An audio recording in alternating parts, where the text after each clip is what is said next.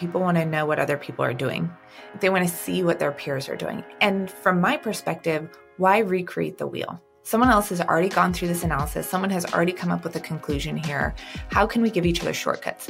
There is far more demand for revenue accountants than there is supply. Dollars. Dollars. Meaning you work with numbers? Oh, it's so much more than that. Modernization. By streamlining the process. So let's get right down to business. And modern problems require modern solutions. Elementary, my dear Holmes. Elementary. Consider it done. This is The Closers. This episode features an interview with the hosts of the Rev Rec Gals podcast, Natasha Castelli, a revenue consultant for Apta Consulting Group, and Susan Holmes, a revenue recognition consultant at S. Holmes Consulting. Now, here's your host, Em Daigle. Natasha and Susan, thank you so much for joining me today. Thank you for having us. So good to be here. I start off every episode asking the same question to all of my guests. I'm always curious how you refer to the holistic revenue process. I've sort of gotten a smattering of your typical order to revenue or quote to cash, but I've also gotten some really interesting ones that I'm starting to use in my repertoire as well. How about you guys? How do you refer to that holistic process? Maybe Natasha, if you can go first. Sure. I usually say quote to cash. It's my go to. It's what I hear the most. So that's what I go with. But I actually really love order to revenue also, just because I'm so focused on revenue. I like, I like th- that piece of it. And Susan, how about you? Mine tends to be quote to cash. So the typical yeah. embracing everything that impacts revenue. Hey, I like it. You know, it's interesting. Some of them have gone as early as like lead because where we capture all of that data. Ooh. And then one that I never had heard before, but I actually have started to really like is to renewal. So I've heard like, you know, lead to reporting, but I ah. really like the lead to renewal. I feel like it encompasses literally everything. Everything. yeah. So something to think about. no left step, no step left behind. exactly. I love that. Yeah, yeah, it's a full customer cycle. exactly. That's exactly it. We're going to start the episode with our off the ledger segment to get to know you a little bit before we get down to business. So let's roll. Curious how you each initially got into accounting. Was that by accident somewhere along the way? Was it a planned career path? Susan, what about you? Mine is probably more unusual. It's definitely by accident. My background, my background's all in finance, undergraduate and MBA, and then I technically have a minor in accounting because I had enough classes. Mm-hmm. But I was working in finance. I would do some system roles. And then I came back from an expat assignment, landed in the revenue team, and stayed in revenue ever since. I love Susan's story because it's opposite of mine, maybe, maybe not opposite, but it's different than mine. So I took the very traditional path, accounting major, KPMG. I will say revenue specifically was sort of a lucky happenstance. I got assigned to a really big client that was a first year client, a technology client in Philadelphia. And I was put on the revenue team. And so I just started reviewing contracts. And there was a woman in particular that came over and said, You're going to review contracts. Are you sure? I'm not sure. I just graduated six months ago. Are you sure? And she said, You can do it. And so I fell into the revenue specialty very early on. I continued down that path. I was asked, "Do you want to continue in this path?" And I said yes. And and that the rest is history, I suppose. And, and then I became a consultant because as a once I left KPMG, I was on the other side and realized that I needed help, and it was so hard to find the help I needed. Mm-hmm. And I said, "Hmm, what if I became the consultant that I want to hire?" So so that's what I did about 10 years ago now. Wow. Great stories. It's always yeah. so interesting to hear about each guest's journey to today right it's so interesting mm-hmm. but now before we get into like what you're doing right now i am dying to hear a little bit about about the story of you two together as a team the revrec gals i love the name by the way i'm so curious like how did you two meet and how did you come to this idea of hosting a podcast together so natasha and i were on a project together Mm-hmm. And then a few years after, she reached out to me to do some training. And we started down the path of developing training. then ASC 606 came along and then life events came along. And last year I was listening to a seminar by Dean Graziosi, who's a contemporary of Tony Robbins. And he was saying, get your message out there. You have experience that other people can learn from. And I thought, oh, well, maybe Natasha and I could do something again. And I have some experience with editing audio, so I could probably do a podcast, but I don't want to do it alone. so I reached out to Natasha. She said yes, and here we are. It was funny when we we met on my it was my very first consulting client. I, I didn't know, know that. Susan, but it was my very yeah, it was my very first one, which again was just sort of lucky. Someone introduced me to someone who then introduced me to someone else, and then I talked to the hiring person. They're like, "Yes, I went and I was doing this remotely before people were doing remote mm-hmm. work. So it was a little it was a little hard to find the right clients. But Susan was at the very first client I was at and then we went to the, my second client together and then you know we've worked on many clients over the years and Susan referred to life circumstances. We never quite, when the guidance changed, we never quite got that training to the finish line. I think I was uh, boarding an airplane Susan texted me. I had I was dripping in children. I was on an airplane. I had just sort of let go of some work that was keeping me really busy, and I had this opening. And she had reached out to me before, and it just it never worked to try and finish what we had started. And I said, "Yeah, okay, let's do it." Why not? So, so cool. Uh, you know, and it's funny. I have to think you just said, and you had a little bit of time, but if you're dripping with children, I don't know how that's possible, but I, I'm impressed you worked it in. Well, it's all relative. Let's jump to the general ledger.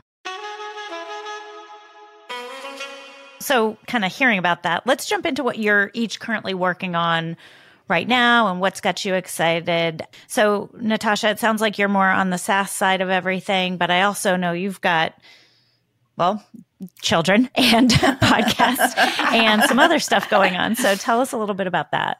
Sure. So I have my consulting work, which keeps me busy, and I do have a range of clients, but most frequently I work with SaaS companies. And then I also have RevDesk, which is a learning community that I just got CPE certification for, which I'm super excited about. So now people can get certification through that. So that's something that I'm working on. And then I'm also, I've sort of transitioned to working with earlier stage companies. Previously, it was large public companies, which can be really fun and interesting, but getting in on that earlier stage. So now I'm working with a biotech startup and really looking at the whole being involved in how they develop their products and how they structure their agreements and how they put all of that together has been a lot of fun. That's really interesting. Now, Susan, how about you maybe in a slightly different space? so I'm right now bouncing back and forth between former clients, helping backfill, mostly for maternity leaves. I'm actually starting to wind down because I want to start working just part time. And then I'm working on the podcast. We're looking at potentially expanding into some little items that you can buy that maybe say things like RevRec for life and making oh. decisions that count. So,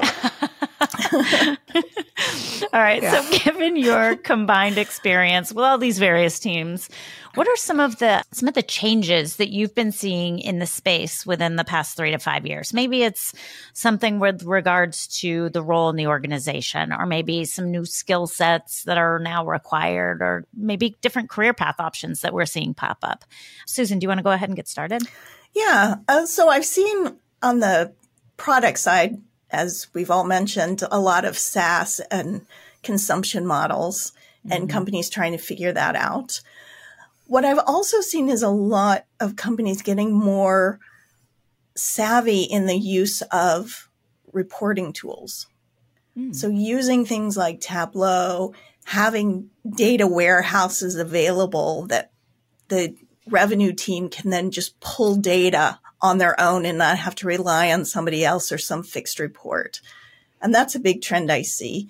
And in some companies, actually having a team that helps manage that data and that interface between revenue and the systems. It's such a necessary evil. And I think it's only evil because we maybe haven't had those types of reporting tools or the awareness around the data aspect of it, everything comes back to the data. And it's something that comes up so often here on our podcast. So it's not shocking to, to hear that. But even you had mentioned something first, Susan, around consumption. That is, you know, something that we're seeing get more and more as, as a new business model or even a, I'll say, evolving business model. It's not necessarily new, but I think the way in which companies are trying to deploy that into their their own system or into their own go to market strategies but it's so heavily dependent on that data piece. So it's like it's sort of this how all the worlds sort of collide and in order to make them truly successful you need all of those different pieces to work. Yeah and your data system itself doesn't contain that. So you have to have some kind of interface that pulls your your revenue and your consumption and all of your other data pieces together so that you can get that correct recognition. Absolutely. Now, Natasha, are you seeing something similar? Maybe something a little bit different, given it's SaaS, the more the SaaS world, I'll say. Sure. Yeah. So I see all those things happening as well. The I think characterizing it as an evolving consumption, you know, explore, exploration with companies, trying to figure out what what works. What I'll say as far as the revenue accounting role in conjunction with that, I see revenue accounting part of it is we all just implemented ASC 606 just a few years mm-hmm. ago. So there was this really big push on the technical side. And then I think that was followed with okay, now we figured out our technical positions. How do we operationalize this and how do we put this into systems and automate it? And then with the complexity of consumption based models, with the complexity of data warehouses and reporting, I'm seeing the role transition or maybe being complemented by finance transformation or business transformation mm-hmm. teams where the revenue accounting group is really taking a lead in figuring out how to get all those systems to talk to each other, how to get the reporting in the right place, how to get it integrated because ultimately we rely on that in order to get our financial reporting put together in a way that feels accurate and complete. And so we need those reports to pass a certain muster. And so I'm seeing more and more of the revenue accounting teams either taking on that responsibility or adding it on to their roles and responsibilities or maybe even creating a separate team that sort of lives adjacent to, to their team. You know, and it's funny that you say that like almost create a separate team. I've seen that emerge more and more. It's becoming more of the norm even um, to have mm-hmm. these teams and they're they're sort of called different things and they have different names, yes. but the function themselves is yes. really very similar. And it's interesting how sort of that evolution where process and technology mm-hmm. and all everything kind of meets and then you've got these guidelines and these rules and everything but it's interesting yeah. to make it all work and i i really think it's interesting that the rev rec teams are almost guiding that process they're sort of at the end of the process if you think about it but really, sure, it goes yes. back and sort of like can help guide everything. It's not working on the front end. Exactly. yeah, if it's not working on the front end, it's not going to work on the back end. And and you're right that it's it's evolving now and it's called different things. I think people are really trying to figure out what makes sense here as far as how that team functions and where do they live and I would agree. Now, many of our guests on our podcast have really mentioned that accounting teams are almost in this like existential struggle where those processes and those technologies, or maybe it's lack thereof, or they're just trying to figure out what that is, are just not compatible with the modern businesses and, and what those businesses are demanding. What are some of the common mm-hmm. challenges mm-hmm. that they come to each of you with, and how do you help them solve some of those challenges? I think a lot of times it's coming up with new product or business models where maybe they've figured out the revenue accounting for straight line SaaS revenue, start date, end date, spread it like peanut butter, as one of my old bosses used to say. And so they have a revenue accounting system and process set up to do mm-hmm. that. And then a new product comes along and everything mm-hmm. breaks. And so I think a lot of times it's it's assessing do I have a problem here? How should I shape it? How can I influence this new, new program coming out so it's more manageable? And then ultimately, how do I put this into a process and a system that I can operationalize on a regular basis. So I, I see that a lot. And then they bring someone like me or Susan in in a few different ways. It could be trying to help them shape it. It could be asking for technical questions and what does the guidance say? What are my different options? What have you mm-hmm. seen? You know, I think even on our podcast, we talked a lot about people want to know what you've yep. seen because we have the benefit of going to a lot of different companies.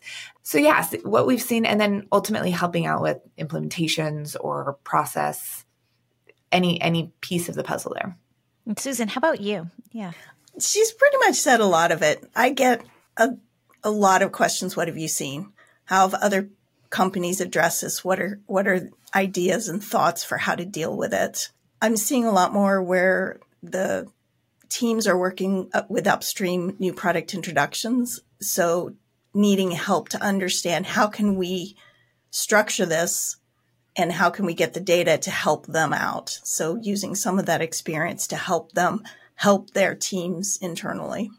Yeah. And, you know, Susan, just kind of thinking if you're maybe on the side of or or recently have some situations where you are providing coverage while someone's out on say maternity leave do you find that you have the sort of the opportunity to approach maybe a business that wasn't thinking about changing something in their process or their tech stack, but because of your experience and the breadth that you have across different companies, maybe different industries, that you can say, Have you ever thought of doing it this way and sort of help them along the way while you're in there, really just, you know, to maybe keep keep the day to day operations going, but you kind of think, gosh, there's got to be a better way to do this. Do you have opportunities to do that?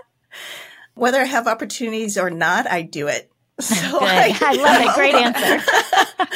I give a lot of feedback to my clients. Have you thought about doing this quarterly? have you thought about pulling this? You know, this is immaterial. Do you really need to be doing it? Or is there mm-hmm. another way we can do it?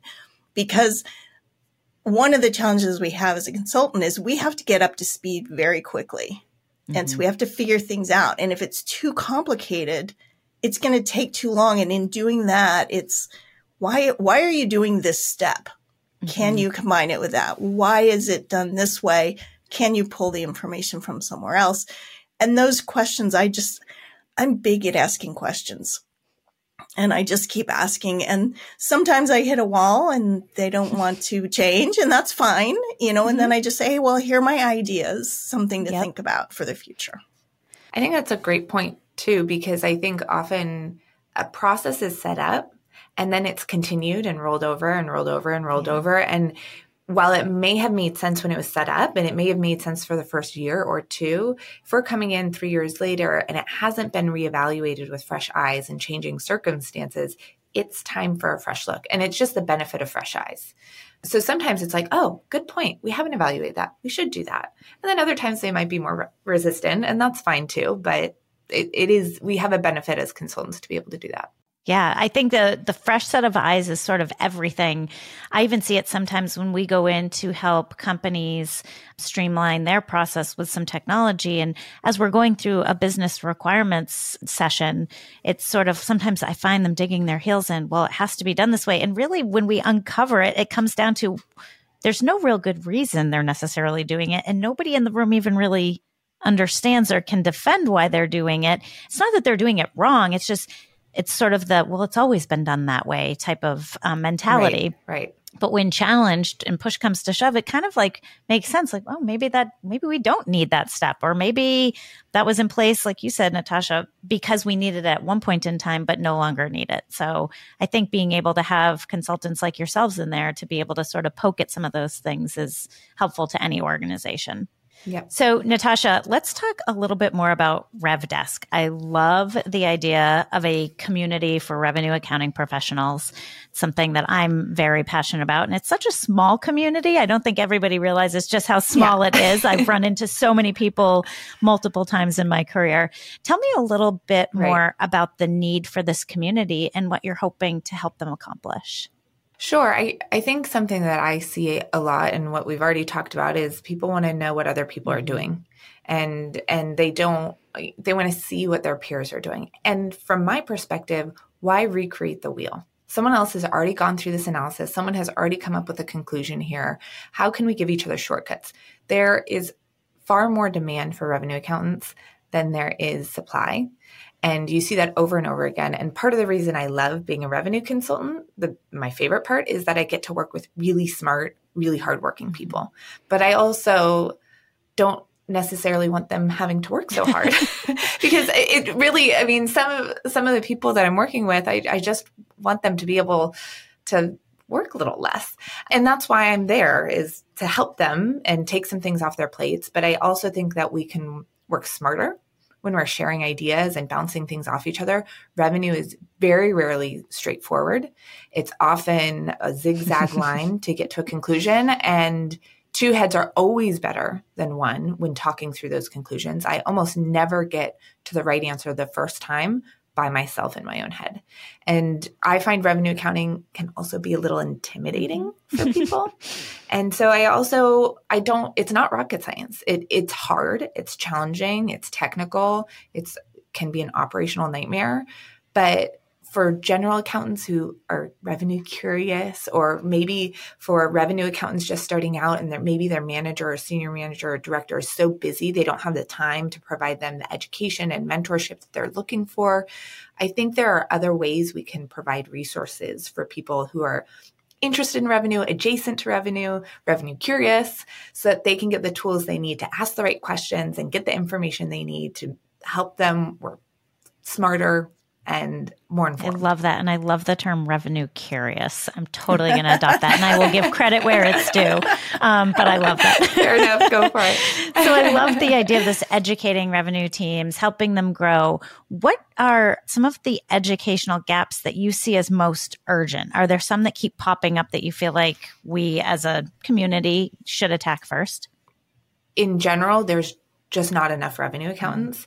And I think for me, I what I look for in, in a strong revenue account is someone who can ask smart questions and and understand the underlying why of why something is happening one way or the other. There's nothing more dangerous than an accountant I guess any account, but I guess I'll speak specifically to revenue mm-hmm. accounts that that doesn't ask the right questions and that lets things go.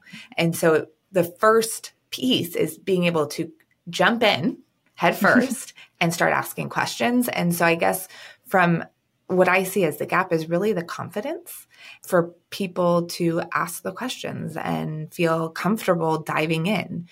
And so that's why, I, you know, I try to make it very accessible to just get in because I think it's a, a confidence and and just getting people in the door to revenue accounting. I, yeah. I love it. One thing I I see in a lot of even people in revenue is they don't all have exposure to the contract. And I feel mm-hmm. like that's one thing Natasha and I have talked about is we started out reading contracts. And that's where we started our revenue journey because that contract is so important. It can have little nuances that if you can understand those, you're a step closer to really truly understanding revenue recognition. That's a great point. Both of us started with contract review, and I do think it's the best way to just get in is to start reading contracts and asking questions. What does this mean? And then you start to see how the guidance fits into the way a contract is structured and and the economic substance of it. Absolutely. And I love the idea of confidence on top of that. I can remember my first contract that I was reading through it was about yay thick in paper terms, which doesn't mean anything to anybody anymore. um, but it, I can remember just pouring through it and thinking, how am I supposed to know if this is good, bad, or indifferent? Like, this is just a lot totally. of words that I'm reading. And so, to your point, yes. like asking the question. So, I went through it once and I thought, this can't be right. I went through all these pages and didn't find anything. So then I started to go through and started highlighting the things that I know I wanted to understand more. And I was lucky enough mm-hmm. at the mm-hmm. time to have a manager who was incredible. She sat down with me and went through it and was like, well, this is why it's problematic or this is why it's okay. And so then, like, to your right. point, like the more you do that, the more confident I felt and the more I could challenge certain things or know when I could go ask a mm-hmm. question. And no question is a silly question. But when you're just starting out, you're like, am I just supposed to know this inherently? so I, yeah, yeah, that, that confidence is everything. As we end here, I just wanted to think about the future of accounting. One of the things that does keep popping up as a common theme on this podcast is around AI. And I'm curious, and maybe Susan, you can go first. Do you see AI come up a lot in your conversations with clients? And maybe what do you think specifically about AI in finance and RevRec accounting? I think AI is a good tool to sort of learn, you know, with the example of the contract, using AI to say, you know, what else is out there? What does a typical paragraph for warranty look like? Or, mm-hmm. you know, what are some things other companies are doing? We had a guest, Jill Hawk, on our program, and she talked about using AI to help you develop your 10Ks and your 10Qs in that standard language. And that mm-hmm. was, I thought was really great because then you can see what your competitors have written because they're going to be doing similar to what you're doing. So why reinvent the language? Exactly. And Natasha, from your perspective, I'd be curious if maybe SaaS companies might be thinking about it a little more, a little less, or maybe the same. Yeah, I think it feels still very early stage because I think there's AI in the context of our clients and how they're bringing it onto their products. Mm. Right. And so everyone's starting to embed it into their functionality. And what does that look like? How does that impact the way contracts might be structured? Is it going to be, you know, we're, we're doing a lot of consumption based models. That's what sort of is evolving on in the industry from what I've seen. But when AI comes in, is that going to be another layer? Is it going to be structured differently in contracts in the future?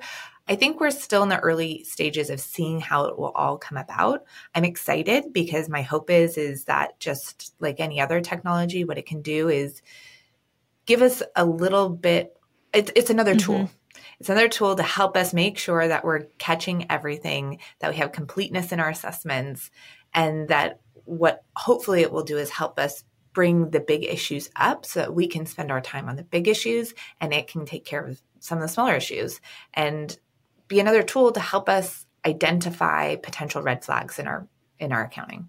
Yeah, absolutely. And I think it's going to help up level that profession so that maybe we can get to a point where we have more revenue accountants who are looking for jobs because it's something that they want to do. It feels a little bit more enticing rather than just being this yeah. data pushing type of thing that I think it gets a bad exactly. rap for sometimes. Absolutely. Okay, so final question for each of you. Natasha, let's start with you. What do you think is the most common misconception about the role of revenue accounting in business? Sure. I think this is an easy one and it feeds off of kind of what you were just saying this i think accounting in general has this brand or old old way of thinking where there's a very specific person and what they look like and how they talk and what they're interested in. And you think of office space and the stapler and it just you know it's a very stereotypical accountant. And i think that what you'll find is in most accounting departments you have a much wider range of people and you have a lot more dynamics at play within an accounting department. Now within your revenue accounting department you have to be able to negotiate with sales organization, with product development. It's not just cross team collaboration, it's cross team collaboration with your legal teams, your sales department, your product teams, who are probably your most extroverted, the like most well versed in negotiation. so it it requires a certain personality to be able to engage with with those organizations. And so I think the misconception I see is that the revenue accountants are there to stop the business and there to prevent or uh, are hurdles to be overcome. And I think in a in a well functioning organization with the right tone of collaboration, the revenue accounts can actually be helpful. And if you bring them in early enough in the discussions, they want the business to do well in 99% of cases. They want to facilitate the business and to be able to be someone who takes away friction, not creates friction. And what I find is the earlier on we are in the conversation, the more empowered we can be to do that with the organization. So if they're involving us in the front end and saying, hey, we want to roll out a new partner organization, we're envisioning three different tiers and we want it to look something like this, we can come and say, that sounds great. Have you thought about this? We could structure it like that. What we really need is a way to measure all of these things. Have you talked to the engineering department? Oh, no, we haven't talked about that. Great. Why don't we start that now so we can roll this out sooner and we'll be ready to hit the ground running on your timeline?